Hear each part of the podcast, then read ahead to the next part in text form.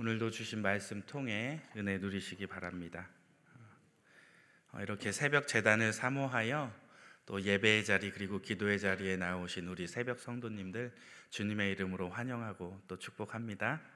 네, 이 새벽에도 하나님의 은혜가 그리고 하나님의 능력이 여러분들에게 임하게 되기를 바랍니다.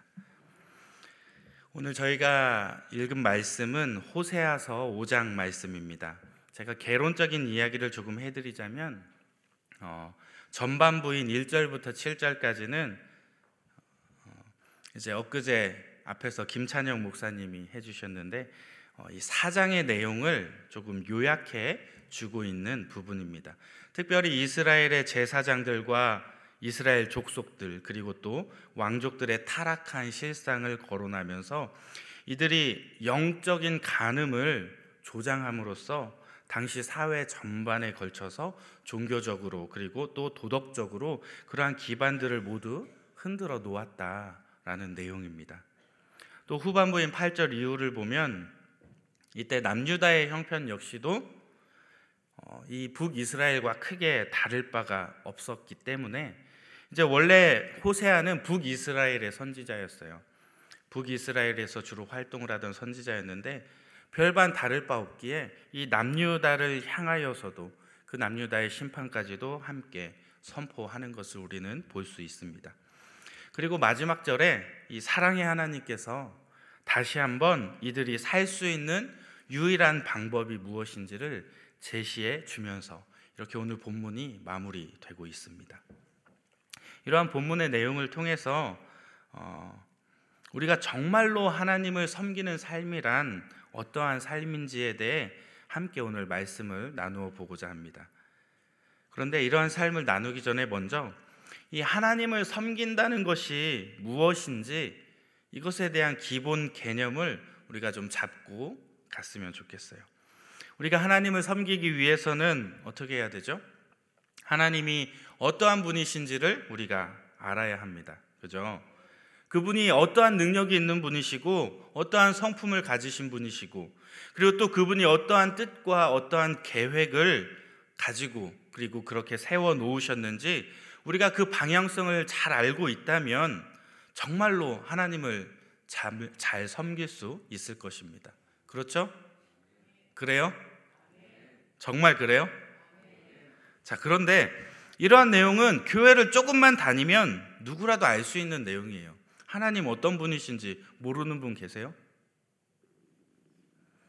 하나님이 어떠한 능력 있고 어떠한 성품이 있으신지 모르는 분 계세요? 하나님이 가장 기뻐하는 게 무엇이고 하나님이 뭘 원하시는지 모르는 분 계세요? 계신가요? 이렇게 새벽 기도까지 나올 정도인데 아무도 안 계시죠? 수많은 목사님들이 매주 설교 때마다 하나님이 어떠한 분이신지에 대해서 아주 목이 터져라 외치고 있는 것이 현실입니다. 그죠? 그래서 우리는 모를래야 모를 수가 없어요. 그분이 어떠한 분인지.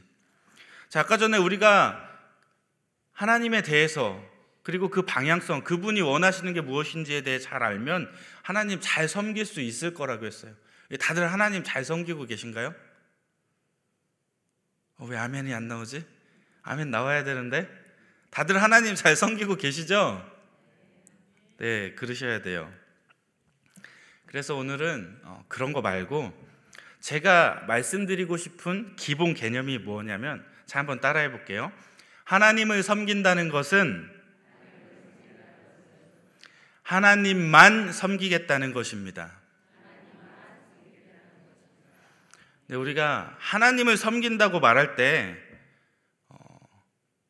여러 대상을 섬기는 가운데 그 중에 하나로 하나님도 함께 섬기겠다라는 개념으로 하나님을 섬기겠다고 하는 분 계세요 혹시? 나는 이것도 섬기고 이것도 섬기고 이것도 섬기는데 그 중에 하나님도 같이 섬기겠다. 이것을 하나님을 섬기겠다라고 말하는 분 계신가요? 그건 하나님을 섬기는 게 아니에요. 다른 거 다 필요 없으니까 난 오직 하나님만 섬기겠다. 라고 하는 이 결단을 전제하고 있는 것. 이게 바로 우리가 말하는 하나님을 섬기겠다라고 하는 것입니다. 우리가 세상의 다른 그 무엇,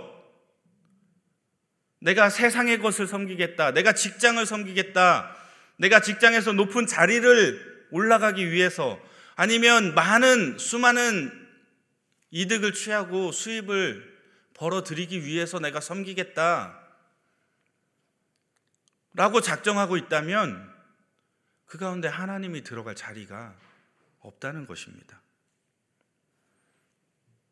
자, 그러면 이러한 결단 우리에게 있어야 합니다. 하나님을 섬긴다라고 하는 것, 하나님만 섬기겠다라고 하는 것과 똑같은 이야기라는 것입니다. 자, 우리가 그러면 이러한 결단을 전제로 깔고 다 결단하셨죠? 하나님만 섬기셔야 됩니다. 자, 이러한 결단을 전제로 깔고 자, 그러면 하나님만 섬기는 삶이란 우리가 어떻게 살아가야 하는 삶인가에 대해서 우리 함께 말씀 통해 나누어 보도록 하겠습니다. 먼저, 먼저 첫 번째는 첫 번째 하나님만 섬기는 삶이란 하나님을 가까이 하는 삶이다라고 이야기하고 싶습니다.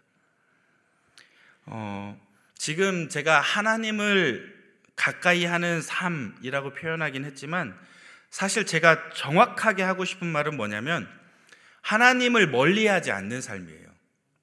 하나님과 멀어지지 않는 삶, 하나님과 떨어지지 않는 삶.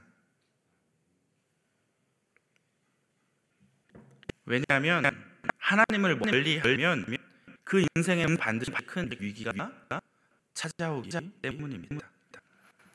제가 이렇게 말하면 어떤 분들은 야 하나님 그렇게 속 좁은 분 아니냐 네가 잠깐 멀어져 있다고 하나님 널 치시지 않아. 이렇게 말하는 분들이 있어요. 우리가 조금 방황해도 기다려 주시고 그 돌아온 불황자를 맞이해 주셨던 그 하나님처럼 우리가 아무리 방황하더라도 하염없이 우리를 기다려 주시는 분이 우리 하나님이야. 너 그렇게 말하면 너 율법적인 삶을 사는 것 같아. 라고 오히려 저를 정죄하는 분들은 계시지도 모르겠어요. 물론 이분들의 말이 완전히 틀린 말은 아닙니다. 그런데 제가 지금 단순하게 하나님을 멀리 함으로 하나님과 떨어졌다고 해서 하나님이 우리를 징계하느냐 내가 조금 잘못했다고 죄를 졌다고 하나님이 바로 득달같이 우리를 심판하시느냐 이런 이야기가 아니에요. 하나님이 질투하는 하나님이시라서 막 질투하셔서 샘내셔서 우리를 벌하시는 그런 하나님이다라고 그런 뻔한 말을 제가 하려고 이 자리에 선 것이 아니라는 것입니다. 우리 인생이 하나님과 멀어지면 하나님과 조금이라도 틈이 벌어지면 필연적으로 우리에게 찾아오는 것이 있어요. 그것이 뭐냐면 바로 죄입니다. 하나님과 멀어지면 멀어질수록 우리는 죄에 물들게 됨이 너무나도 당연한 영적인 원리입니다. 그렇기 때문에 하나님의 백성이 거룩한 백성으로서의 본분을 잊게 된다면 그 즉시 바로 죄에 노출되게 되는 것입니다. 그리고 아주 빠른 속도로 죄는 우리를 침식해 나갈 것입니다. 그리고 어쩌면 우리는 하나님을 대적하는 행동을 아무렇지 않게 어느 순간인가 행하고 있게 될 것입니다. 오늘 본문에 등장하는 이스라엘 백성들의 모습이 그러했습니다. 그리고 또 오늘날 이 시대를 살아가는 우리의 모습 역시 이와 별반 다르지 않다는 것입니다. 우리가 조금 하나님과 멀어졌다고 해서 하나님이 우리를 치시는 것이 아니라 우리가 하나님과 멀어짐으로 인하여 우리가 죄에 노출되어지고 죄의 길을 걷게 될 때 하나님 반드시 우리를 치신다는 것입니다. 왜냐하면 그것이 하나님의 사랑의 방법이자 사랑의 표현이기 때문입니다. 하나님께서 우리를 고아와 같이 내버려 두지 않으시고 우리가 죄와 사망의 길을 걸어 결국에는 돌이킬 수 없는 지경까지 이르기 전에 하나님께서 우리를 치셔서 우리가 다시금 주님께 돌아오게 해주시는 그분이 바로 사랑의 하나님이신 것입니다. 사랑하는 여러분, 우리의 삶의 중심을 하나님이 아닌 다른 그 무엇이 차지하게 내버려 둔다면 우리는 머지않아 주님을 예배하고 섬기는 일에 큰 어려움을 느끼게 될 것입니다. 그러다 보면 어느샌가 자신의 즐거움을 위해 유흥을 즐기고 자신의 욕망을 이루기 위해 신앙을 포기하는 선택을 하고 있으면서도 그저 교회에 내가 나온다는 이유만으로 그저 내가 주일에 예배드리고 새벽에 기도한다는 이유만으로 내가 마치 신앙생활을 잘하고 있고 내가 마치 하나님을 섬기는 것처럼 착각하는 그리스도인들이 생겨나게 된다는 것입니다. 사랑하는 성도 여러분, 우리는 착각하면 안 됩니다. 그것은 우리의 삶의 모습을 보면 너무나도 극명하게 드러나게 됩니다. 내가 하나님과 과연 멀어졌는가? 내 안에 하나님만 존재하고 있는가? 내가 하나님만 섬기고 있는가? 아니면 다른 그 무엇과 함께 겸하여 섬기고 있는가? 우리가 알아야 할 것은 우리가 이렇게 죄 가운데 살아가다 보면 이렇게 죄를 고집하다 보면 그러한 자리에는 반드시 하나님의 심판이 임하게 된다는 것입니다. 하나님의 심판이 임하기 전에 돌이킨다면 다행이지만 우리가 그러지 못한다면 생각하기도 아찔한 그러한 일들이 벌어지게 될 것입니다. 사랑하는 여러분, 하나님을 멀리하고 죄를 가까이 하다가 결국에 멸망길에 들어서는 어리석은 인생이 아니라 정말 하나님만 섬기고 하나님만 가까이 하심으로 죄로부터 우리를 지켜낼 수 있는 지혜로운 우리 성도님들이 다 되시기를 주님의 이름으로 축복합니다. 네. 하나님만 섬기는 삶이란 어떻게 살아가야 하는 삶일까? 두 번째 교훈은 마음의 중심으로 섬기는 삶입니다. 우리 함께 4절 말씀 읽어보도록 할게요. 4절입니다. 시작.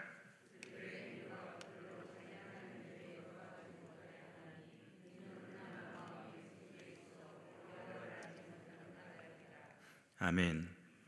그들의 행위가 그들로 자기 하나님에게 돌아가지 못하게 하나니. 하나님께 돌아가지 못한대요. 왜? 이는 음란한 마음이 그 속에 있어 여호와를 알지 못하는 까닭이라. 오늘 본문에서는 그 마음의 중심에 하나님이 아닌 음란한 마음이 자리를 잡고 있기 때문에 그들이 하나님께 돌아가지 못했다라고 성경이 기록하고 있습니다. 쉽게 말하면 그들의 마음 가운데 그들이 바라고 원하는 바가 따로 있었다는 거예요, 따로. 그들의 마음 깊숙이 자리 잡고 있는 것이 다른 것이기 때문에 그들이 하나님께 가지 못했다. 그들의 행위로 그것이 드러나게 되었다. 그들의 행위를 통해 그들의 마음의 중심이 고스란히 드러나게 되었다는 것입니다. 호세아는 이스라엘 백성들이 자신의 욕망대로 살며 즉 그들이 우상 숭배하는 것을 가리켜서 여호와께 정조를 지키지 않았다. 그리고 그들이 우상과 음행함으로 인해 사생아를 낳았다라고 표현하고 있습니다. 그리고 또 오늘 본문 5절에서는 이처럼 하나님의 사랑을 외면하고 욕망이 이끄는 대로 살아가는 죄악된 삶의 모습을 교만하다라고 규정하고 있습니다. 사랑하는 여러분, 하나님을 멀리하고 교만한 마음을 품은 이스라엘 백성들의 모습은 그들이 넘어질 수밖에 없게 되는 아주 결정적인 원인이 되었다는 것입니다. 이처럼 오늘 본문은 우리 마음 가운데 음란한 마음을 가지면 딴 마음을 품으면 우리의 마음의 중심을 반듯하게 지키지 못하면 그들이 아무리 하나님을 찾아도 아무리 하나님께 외치고 하나님을 부르짖어도 하나님을 만나지 못할 것을 경고하고 있습니다. 하나님이 이미 그 자리에 떠나가 버리셨기 때문에 그 떠나간 자리에서 아무리 하나님을 찾아도 아무리 열심히 재물을 막 갖다 바쳐도 아무리 열심히 예배를 드려도 하나님을 만날 수가 없다는 것입니다. 지금 여러분들의 마음에 자리 잡고 있는 건 무엇입니까? 하나님은 마음의 중심을 보시는 분입니다. 다윗이 기름 부음 받을 때 사무엘이 왕을 세우기 위해서 찾아갔을 때 이세의 집을 찾아갔을 때 사람은 외모를 보고 와, 이 사람이 왕이 되면 좋겠다. 아, 이 사람도 괜찮은데 외모를 보고 결정하지만 하나님은 그 모두를 택하지 않으셨습니다. 그 이유는 하나님을 중심을 보시는 분이시기 때문입니다. 예수님께서 나다나엘을 만났을 때 그 중심을 바라보셨습니다. 우리의 중심에는 무엇이 자리 잡고 있습니까? 여러분들의 중심 가운데 엉뚱한 것이 자리 잡고 있다면 여러분들 이 새벽에 아무리 부르짖어도 하나님은 응답하시지 않습니다. 아무리 우리가 간절히 간절한 마음을 품고 하나님 앞에 나와 예배 드릴지라도 하나님 그 예배 받지 않으십니다. 죄송합니다. 이 시간 여러분들의 마음을 깨끗게 정결케 여러분들의 마음의 중심을 다시금 하나님께 모아야 합니다. 그렇게 했을 때 하나님께서 이 새벽에 여러분들의 부르짖음을 들으시고 여러분들의 예배를 받으시고 기뻐 흠양하시며 내가 너에게 무엇을 줄까? 내가 너의 삶을 어떻게 이끌어 갈까? 당신께서 세우셨던 그 놀라운 계획들을 이 예배의 순간을 통하여 이 기도의 순간을 통하여 이루어 가실 것입니다. 사랑하는 여러분, 하나님께 우리의 마음을 숨길 수 있다라고 생각하는 것만큼 어리석은 일은 없습니다. 하나님을 사랑하고 하나님을 섬기는 마음도 없이 그저 많은 예물이나 갖다 바치고 헌신하는 모습, 그저 거칠의 모습으로 하나님께 나아간다면 하나님께서는 그러한 섬김을 전혀 기뻐하지 않으실 것입니다. 우리가 반드시 드려야 할 것이 하나 있다면 그것은 바로 하나님을 사랑하는 그 마음의 중심을 하나님께 드려야 합니다. 혹시라도 단지 일이 잘 풀리기를 바라는 마음으로 나에게 산적한 문제가 해결되어지기만을 바라는 마음으로 하나님의 뜻과는 전혀 상관도 없이 자신의 용, 자신이 욕망하는 것을 채우기 위하여 회칠한 무덤과 같이 신앙생활하는 분이 계시다면 이 새벽에 하나님께 속히 돌이키시는 은혜가 있기를 소망합니다. 우리 본문 한 절만 읽고 말씀을 마무리할게요. 본문 15절 말씀인데요. 우리 15절 말씀 같이 한번 읽겠습니다. 시작. 그들이 그 죄를 뉘우치고 내 얼굴을 구하기까지 내가 내 곳으로 돌아가리라. 그들이 고난받을 때 나를 간절히 구하리라. 아멘. 우리 하나님께서 어떤 분이시냐면 다들 알고 계시잖아요. 아까 전에 제가 하나님은 어떠한 분이시고 어떠한 능력이 있으시고 어떠한 성품을 가, 지시고 하나님의 성품은 어떠한 분이시냐면 그 마음으로 우상을 섬기는 음란한 백성과는 결코 함께할 수 없으신 성품이십니다.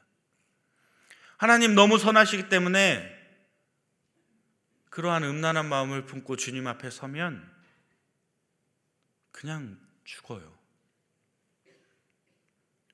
도저히 공존할 수 없는 그러한 관계입니다. 우리의 모습은 어떠한가요? 우리가 그러한 음란한 백성 아닙니까? 우리가 그러한 딴 마음을 품고 있는 백성 아닙니까? 우리가 어찌 하나님 앞에 나아가겠습니까? 우리가 아무리 부르짖어도 하나님 듣지 않으신다 하시는데, 우리가 아무리 찾아도 하나님 만나주시지 않는다 하시는데, 우리가 어찌해야 합니까? 오늘 저희가 읽은 말씀에 그 해답이 있습니다. 그들이 그 죄를 뉘우치고 내 얼굴을 구하기까지 내가 내 곳으로 돌아가리라. 그들이 고난받을 때에 나를 간절히 구하리라. 우리가 고난받는 가운데 우리의 마음을 돌이키고 우리의 더러운 생각들, 마음들 다 주님 앞에 토설하고 씻어내고 우리가 회복되어질 때 그때 하나님께서 우리의 기도를 들으시고 우리의 예배를 받으시고 우리의 삶을 주장하여 주셔서 우리의 삶이 하나님 기뻐하시는 신앙의 여정을 걸어가 결국 천국까지 이끌어 주실 것이라는 것입니다. 사랑하는 여러분, 우리에게 유일한 방법이 있다면 우리의 마음을 돌이키고 주님의 얼굴을 구해야 합니다. 우리가 돌이켜 주님의 얼굴을 구할 때 우리 주님께서 다시금 돌아오셔서 우리의 모든 문제를 해결해 주시고 우리의 아픈 병환을 치유해 주시고 우리의 삶의 산적한 문제들을 해결해 주시는 그러한 은혜를 누리게 될 것입니다. 그리고 결국 우리를 구원의 길로 이끌어 주실 것입니다. 사랑하는 여러분, 하나님의 백성인 우리는 삶의 난관을 만났을 때 무엇을 찾고 무엇을 의지합니까? 일단 내가 해결할 수 있는지 한번 노력해 보겠죠. 내 주변에 도움받을 수 있는 사람 누가 있는지 둘러보겠죠. 이것도 해보고 저것도 해보고 다 해보고 안 되면 그제서야 하나님께 매달립니다. 우리 그러지 마시고요. 우리 인생의 주인 되시는 그 하나님을 먼저 찾으시기를 바랍니다. 구약 시대의 이스라엘 백성들이나 지금 현 시대를 살아가고 있는 우리나 평안의 은혜를 누리는 방법은 결코 다르지 않다는 것을 우리는 기억해야 합니다. 우리 그리스도인들은 난관을 만날 때 그 난관을, 그 어려움을, 그 문제를, 그 고통을 하나님 앞에 엎드릴 수 있는 기회로 바꾸어야 합니다. 하나님께서 심판하실 때는 우리가 그 어떠한 방법을 쓰더라도 피할 수가 없습니다. 그렇지만 우리가 주님께 나아가 우리의 마음을 쏟아 놓을 때, 우리의 중심을 하나님께 올려 드릴 때, 우리는 어떠한 상황에서도, 어떠한 난관에서도, 어떠한 환란에서도, 아픔에서도, 고통에서도 평안을 누릴 수 있다는 것을 우리가 기억하셔야 합니다. 우리가 더 늦기 전에 자신을 돌아보고 돌이킴으로써 주님의 얼굴을 구하실 때 오늘 이 새벽에도 강력하게 주님을 만나는 역사가 있기를 주님의 이름으로 축원드립니다. 우리 시간 함께 기도했으면 좋겠는데요. 우리가 정말 다른 그 무엇이 아니라 하나님만 섬기는 삶을 살겠노라 이 시간 결단하는 기도를 드렸으면 좋겠어요. 우리가 하나님 이거 주세요, 저거 주세요, 이것 좀 해결해 주세요가 아니라 하나님 내가 이 시간 결단합니다. 내가 다른 그 무엇이 아니라 하나님만 섬기겠습니다. 하나님만 바라보겠습니다. 나의 삶의 주인이 되어 주셔서 나를 주장하여 주옵소서. 우리 시간 그러한 기도 제목 놓고 하나님께 우리의 모든 더러운 것들, 우리의 중심을 차지하고 있던 다른 우상과 같은 그 무엇들 다 쓸어내시고 이 시간 하나님 앞에 돌이키는 은혜를 구하시는 시간 되길 바랍니다. 다 같이 주여 한번 외친 후에 기도하겠습니다. 주여! 할렐루야 사랑해 주님 감사합니다. 정말 우리를 고아와 같이 버려두지 않으시는 하나님의 사랑을 다시금 경험하기 원합니다. 우리가 이 시간 하나님만 바라보기 원합니다. 이 시간 하나님의 얼굴을 구하기 원합니다. 내 마음 가운데 더러운 곳이 있어 주님 만나지 못한다면 이 시간 깨닫게 하여 주셔서 내 속에 더러운 것들 주님 앞에 모두 토설하게 하여 주시고 내가 다시금 주님 앞에 세워짐으로 온전히 되어 하나님 앞에 의인이라 칭함 받으며 주님 앞에 예배드리며 헌신하며 주님께 영광을 올려주며 나아갈 수 있는 은혜가 이 시간 있게 하여 주옵소서. 나의 삶을 돌아보게 하여 주시되 나의 부족한 것들 깨닫게 하여 주시고 나의 나약한 것들 깨닫게 하여 주시고 이 모든 문제를 해결할 수 있는 분이 주님 한 분뿐임을 다시 한번 깨닫게 하여 주셔서 다른 그 무엇이 아니라 온전히 주님만 바라보며 주님만 의지하며 주님께 나아갈 수 있는 이 귀한 새벽이 되게 하여 주옵소서. 저희를 주장하여 주시되 온전히 성령님께서 우리를 주장하여 주셔서 정말 하나님 기뻐하시는 모습으로 새롭게 되게 하여 주시되 우리가 눈보다 더 이게 하여 주시고 흰 눈보다 더 정결케 하여 주셔서 오늘도 하나님 기뻐하시는 모습으로 교회를 세워가며 공동체를 세워가며 주의 일에 힘쓰며 헌신할 수 있는 은혜가 있게 하여 주옵소서.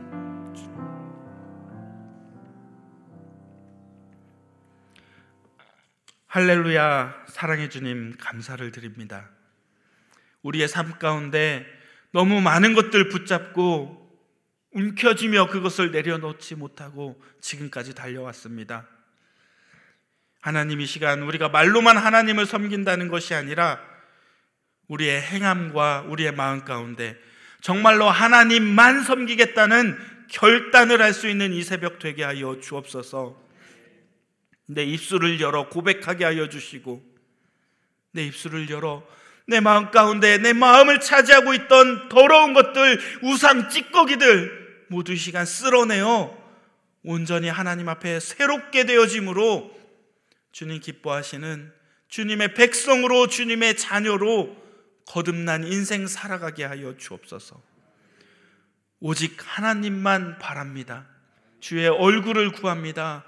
이 새벽에 우리에게 돌아와 주셔서 우리를 구원하여 주시고 우리의 삶을 온전히 주장하여 주옵소서. 언제나 함께하여 주실 줄 믿사오며 우리 주님 예수 그리스도 이름으로 기도드립니다. 아멘.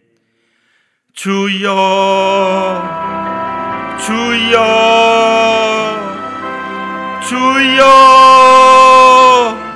할렐루야. 찬양밖에 없다하신 주님 우리의 삶을 주장하여